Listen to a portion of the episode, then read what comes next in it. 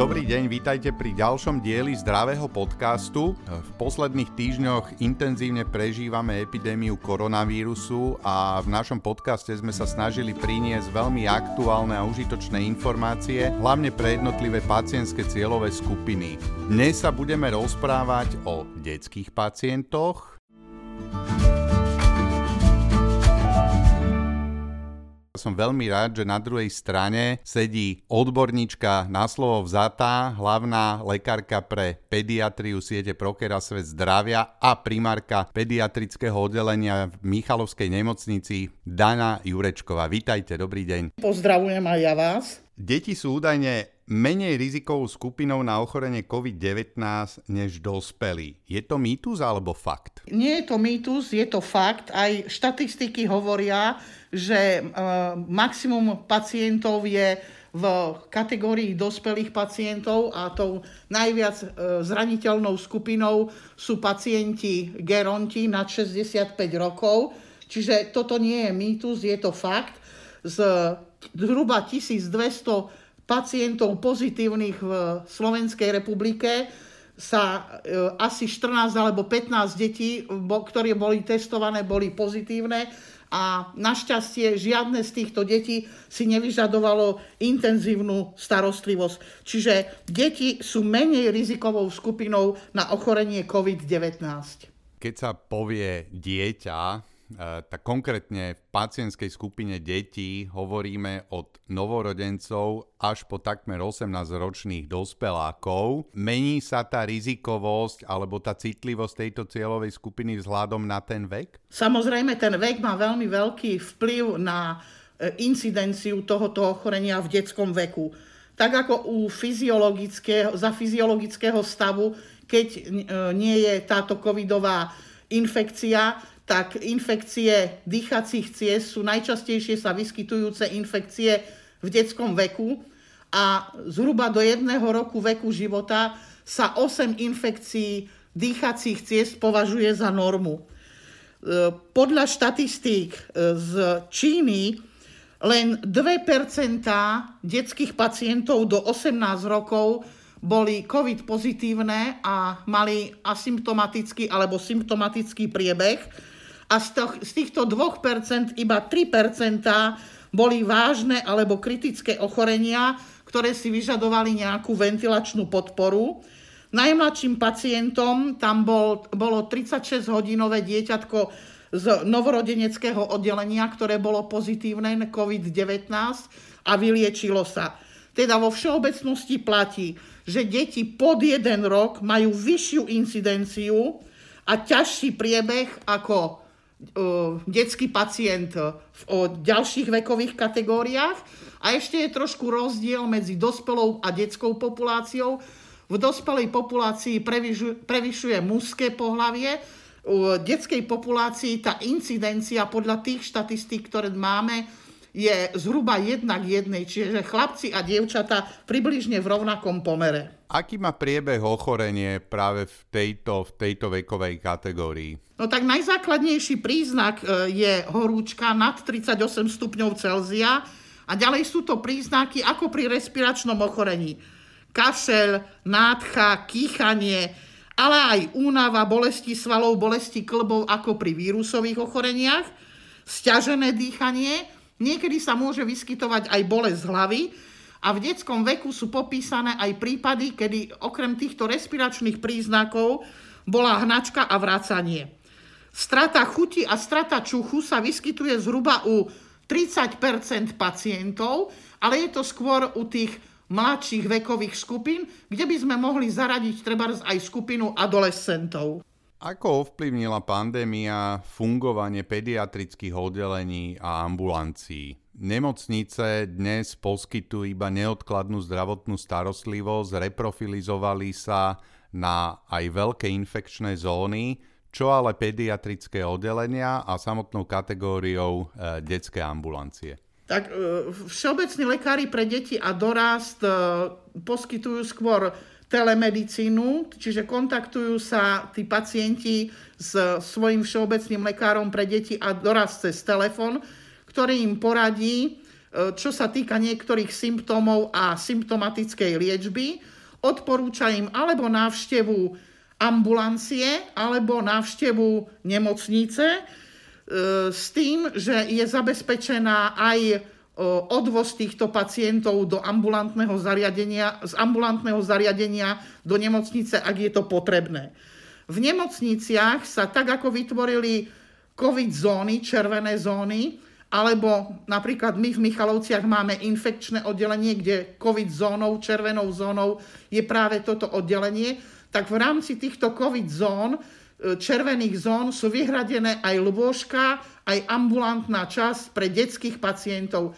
Čiže ako náhle príde pacient, ktorý podľa algoritmu manažmentu detského pacienta je podozrivý na COVID-19, tak prechádza do tej červenej zóny, kde sa ale následne o neho stará pediater priebehu ochorenia alebo priebehu hospitalizácie detských pacientov, ktorí sú pozitívne testovaní, sa ešte dostaneme neskôr. Ja by som sa teraz rád opýtal práve na to, že čo je to vlastne neodkladná zdravotná starostlivosť e, v oblasti detských pacientov. No neodkladnou e, zdravotnou starostlivosťou sú všetky život ohrozujúce stavy. Či sú je to porucha dýchania, e, dehydratácia, krčovité stvaly, stavy, alebo aj úrazy v detskom veku, alebo nejaké intoxikácie. Čiže my poskytujeme neodkladnú zdravotnú starostlivosť nielen pacientom, ktorí sú podozriví alebo suspektní na COVID infekciu, ale poskytujeme zdravotnú starostlivosť naďalej aj pre pacientov, ktorí prichádzajú s ochoreniami iných orgánových systémov. Ak sa bavíme o tej ambulantnej zdravotnej starostlivosti, um, ako sa dnes poskytujú preventívne prehliadky alebo napríklad povinné očkovania? Každý e, všeobecný lekár pre deti a dorast má vyhradený určitý čas, zväčša je to jeden deň v týždni v popoludňajších hodinách pre preventívne prehliadky a očkovanie Základom je, aby nedochádzalo ku kontaktu detí, ktoré, u ktorých sa vykonáva prevencia, s deťmi, u ktorých sa vykonáva kuratíva. Čiže v ten deň, kedy sa vykonáva preventívna prehliadka detí a po prípade očkovanie, v ten čas sa tam nemôžu miešať deti, ktoré sú akútne choré. Poďme sa teraz porozprávať o takom tom neželanom, aj keď pravdepodobne aktuálnom scenári, čo sa teda deje, ak detský pacient e, má COVID-19 symptómy a nakoniec je pozitívne testovaný. Ale možno základná, e, základná otázka. Robia sa COVID-19 testy aj detským pacientom? Áno, samozrejme, ak je to indikované, tak uh, test na COVID, koronavírus disease 19 sa robí aj u detských pacientov, myslí sa to aj v novorodeneckom veku, kedy sa dá vykonať najskôr po 48 hodinách, aspoň také sú odporúčania na COVID-19 vyšetrenie. Čiže pediatrický pacient prichádza na triáž, prichádza zväčša v doprovode svojho zákonného zástupcu, kde je podľa e, určitého a triážneho vstupného filtra zatriedený, či ide do zelenej alebo červenej zóny. Ak prichádza alebo vchádza do červenej zóny, tak tam vchádza spolu so svojím zákonným zástupcom.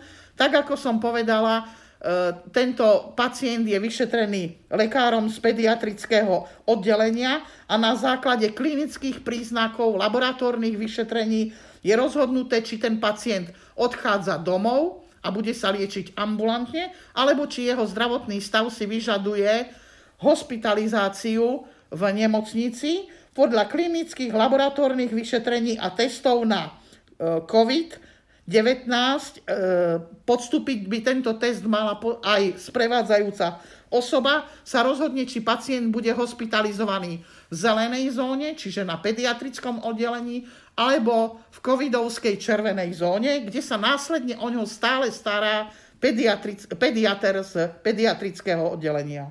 Okrem ochorenia COVID-19 sú aj iné respiračné ochorenia, ktoré sú bežné a tie symptómy e, sú takisto veľmi, veľmi podobné. Ako teda majú rodičia prístupovať, ak u svojich detí e, zbadajú respiračné symptómy alebo príznaky respiračných ochorení. Majú rovno názerať na svoje dieťa ako ako dieťa s podozrením na COVID-19?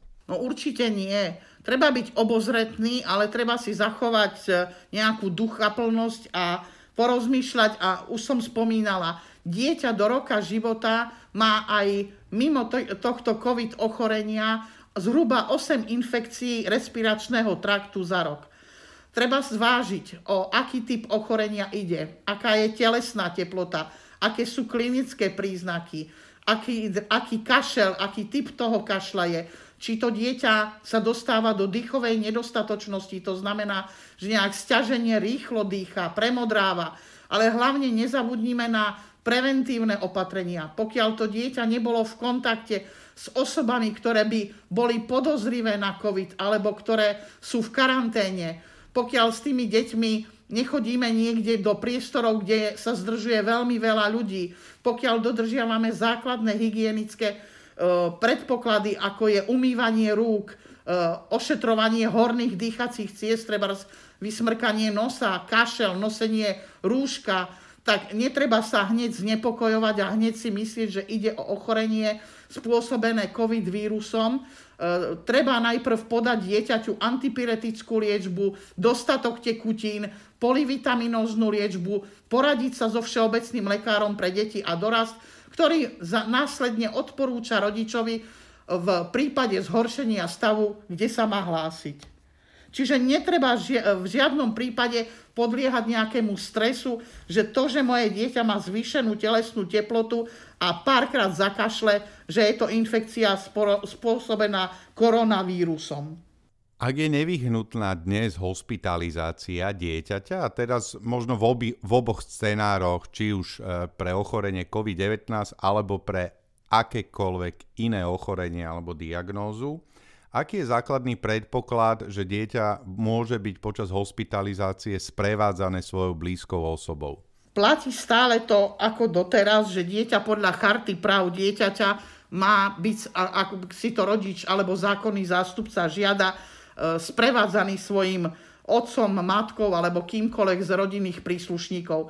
Tak ako som povedala v predchádzajúcej odpovedi, ak máme podozrenie, že by mohlo ísť o infekciu spôsobenú koronavírusom, tak sa výter uvykoná aj u sprevádzajúcej osoby, tak ako u dieťaťa. Čiže aj pri korona infekcii má dieťa právo mať pri sebe doprovod. Sú tam nejaké obmedzenia v prípade, že by sa ukázal, že aj rodič je COVID pozitívny? Samozrejme, ak je rodič podozrenie na COVID pozitivitu alebo je COVID pozitívny, tak samozrejme takéhoto rodiča nepриjímame, ale nepredpokladáme, že potom je celá rodina síce v karanténe, ale um, môže sa niekto z, z ďalšej rodiny, kto nebol v kontakte s podozrivým alebo s tým človekom, ktorý je chorý a dokáže byť sprievodcom toho dieťaťa, tak umožňujeme aj takýto sprievod, takýto doprovod dieťaču. Veľa sa hovorí o klinickej liečbe práve na ochorenie COVID-19. Vieme, že doteraz e, nie je funkčná vakcína proti tomuto ochoreniu a že de facto sa liečia len tie symptómy ochorenia. Je dnes už známa alebo odporúčaná nejaká konkrétna liečba v prípade COVID-19 pozitívnych detských pacientov, ktorí e, si vyžadujú hospitalizáciu? Tak e, predovšetkým, ak sú COVID pozitívni pacienti v detskom veku, tak podľa tých údajov, ktoré máme zo zahraničia, sú to alebo asymptomatickí pacienti, alebo pacienti, ktorí prekonajú tú infekciu len symptomatickou liečbou, to znamená antipyretikami, e, tekutinami, vitamínami, kľudom na lôžku. Ak si takéto dieťa vyžaduje hospitalizáciu, tak nie je e, konkrétna antivirotická liečba, sú skúšané určité lieky podľa zahraničných odporúčaní antivirotika v kombinácii s antimalarikami, ale tých skúseností v tom detskom veku nie je veľa. Tam je základ oxigenoterapia a dostatočná hydratácia toho pacienta a dostatočný energetický príjem. Podstatné je, že ten priebeh u detských pacientov, aspoň z tých dostupných informácií, je, je miernejší ako pri tých najviac rizikových eh, cieľových skupinách, čo sú teda ľudia na 65 rokov. Však? Áno, čiže jednoznačne tá, tá symptomatológia, ten celý ten priebeh toho ochorenia je v detskej populácii oveľa, oveľa e, menej závažný ako v dospelej populácii. Možno snať vylúčiť také chronicky choré deti, a deti snáď s autistickým spektrom. Čiže u detského pacienta by tá infekcia mala prebiehať oveľa, oveľa jednoduchšie ako u dospelého pacienta. Je zrejme, že koronavírus zavítal do našich životov, aj keď nepozvane, ale že sa celkom dobre zabýval v našich životoch a že v našich životoch bude naďalej. Takže e, za ten posledný mesiac e, sme úplne zmenili e, spôsob, ako sa aj chránime pred infekčnými ochoreniami a do veľkej miery sa to týka práve aj detí. Rád by som teda sa s vami porozprával o význame prevencie a jednotlivých typov a rád, ako v prevencii vie svoje deti, aby, aby čo najlepšie boli chránené pred infekčným ochorením. E, z každej strany počúvame, že treba zostať čo najviac doma. E, deti nechodia do škôlok, nechodia do školy. Pani primárka, aký vy teda odporúčate denný, denný režim detí, ktoré sú zdravé, ktoré sú doma so svojimi rodičmi, ako majú prípadne fungovať e, smerom opustenia domovov a chodenie na čerstvý vzduch. Tak poďme sa o tom teraz na chvíľku porozprávať. Predovšetkým by rodič mal ukľudniť svoje dieťa vysvetliť tomu dieťaťu a porozprávať sa podľa jeho mentálnej úrovne, menším deťom snať povedať, že je tu nejaký bacil, že je tu nejaká choroba, ktorá by mohla prísť do nošteka, do hrdielka a my sa musíme proti nemu brániť. U detí, ktoré sú v školskom veku alebo u adolescentov, primerane zasa ich veku a ich inteligencii. Myslím si, že dnes v masovo-komunikačných prostriedkoch sa o tom hovorí dennodenne. Čiže je treba tie deti aj trochu ukľudniť, aby neboli vystrašené, že čo sa vlastne deje. Jednoznačne je potrebné dodržiavanie určitých hygienicko-epidemiologických opatrení, to znamená umývať si ruky. U tých malých detí 20-30 sekúnd tak ono si to stopovať nebude, ale povieme mu, tak si zaspievame nejakú pesničku, alebo povieme nejakú básničku a po, pomedzi to si umývame ruky, vysvetľujeme tomu dieťatku, ako si má dať to mydlo, ako si má pod tou teplou vodou umyť ruky. Dôležité je, aby som mu vysvetlila, ako má to dieťatko pred každým jedlom, po príchode z toalety, po umývať si ruky, po príchode zvonku domov, po prípade po vyfúkaní nosa, alebo po použití toalety, alebo dnes máme doma aj nejakých zvieracích miláčikov. Aj s tými, ak sa to dieťa hrá, je potrebné si tie ruky poumývať. Čo sa týka e, nejakej tej prevencie e, chodenia vonku, áno, máme byť, e, máme byť v domácom prostredí, čo najmenej tie deti vystavovať vonkajšiemu okoliu. Ale rozhodne by sme si mali urobiť nejaký denný timing, kedy sa to dieťa učí, kedy má oddych, ale kedy má ísť to dieťa treba aj vonku s tými rodičmi. Pretože niekde do prírody, kde ide rodina, kde sa nestretnú s inými ľuďmi, kde nie je nejaká kumulácia, e, väčší, väčšie množstvo ľudí, je určite vhodné ísť aj na čerstvý vzduch, pretože aj vitamín D, slnko má vplyv na imunitu toho dieťaťa. Čiže ten deň by nemal byť e, zložený len z toho, že to dieťa sedí doma niekde pri obrazovke a pri počítači, ale určite by malo ísť aj vonku. Odporúčate napríklad rodičom, ak chodia na nevyhnutné nákupy alebo na nejaké úrady, postupne sa začínajú otvárať nejaké prevádzky, aby na takéto miesta, ak sa dá, chodili bez detí? No, veľmi by som odporúčala, ak im to dovoluje, ehm, ak, ak teda môžu tie deti nechať doma, aby ich práve tam, kde je viac ľudí, kde je kumulácia ľudí, dospelej populácie, aby sa pr- práve s týmito e, ľuďmi nestretávali aj, a nestretávala tá detská populácia. A ak už aj potrebujeme niekam ísť, tak na veľmi krátku dobu dodržiavať tie odstupy 1 až 2 metre medzi jednotlivými ľuďmi, ale pokiaľ sa to dá, tak do tých obchodných reťazcov na úrady tie deti sebou nebrať. Spomínali ste hygienu rúk, tá je samozrejme zásadná, veľa sa o nej hovorí. Okrem tradičného mydla, tekutého mydla sa epidemiologicky odporúča používať dezinfekciu. Dezinfekcia častokrát e, obsahuje 60% koncentrovaného alkoholu. Sú nejaké obmedzenia, ktoré by trebalo dodržiavať práve pri deťoch? Neublíži napríklad e, dezinfekčný prostriedok ich citlivejšej pokožke? Nie, nemalo by to byť. Môže kľudne používať 60-percentný alkohol, pretože dnes sú tie dezinfekčné gely obohatené aj rôznymi inými prísadami, ktoré tú pokožku chránia. A podľa literatúry, ak si 30 sekúnd dezinfikujeme ruky 60-percentnou koncentráciou alkoholu, tak sa zbavíme zhruba 99,9 vírusov a baktérií a ak by sme až 60 sekúnd si ruky ošetrovali 60-percentným gelovým prípravkom, tak až 99,999 tisícin percenta sa e, zbavíme vírusov a baktérií. Čiže áno, možno použiť dezinfekčné roztoky, alebo gély, ale je potrebné snať tie ruky potom ošetriť nejakým uh, krémom, ktorý nie je parfémovaný nejakým masťovým základom.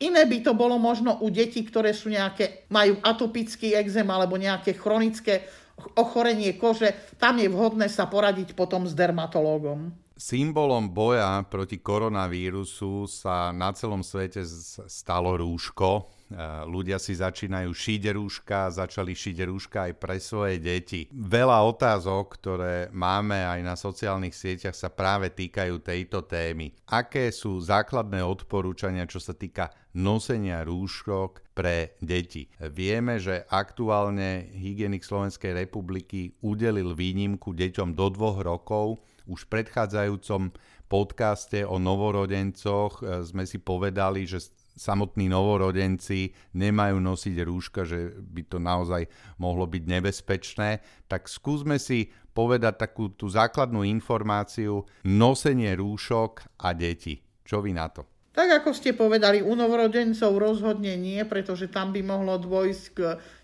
novorodenec môže mať poruchu dýchania, môže e, blinkať a pritom by mohlo dôjsť prekrytiu príznakov a takisto snáď u tých najmladších dojčia do toho jedného roku. Rúška sa teda odporúčajú hlavne v tej vekovej kategórii, kedy už dieťa dokáže tú rúšku na tej tvári po nejakom jednoduchom vysvetlení mať na tej tváričke. Myslím si, že zhruba tie 2-2,5 roka je taký ten vhodný timing, keby sme tomu dieťaťu to rúško mali dať, aby pevne e, priliehalo a chránilo teda nos a ústa aby boli zakryté aj nos, aj ústa a aby to rúško dostatočne priliehalo na tváričku toho dieťaťa.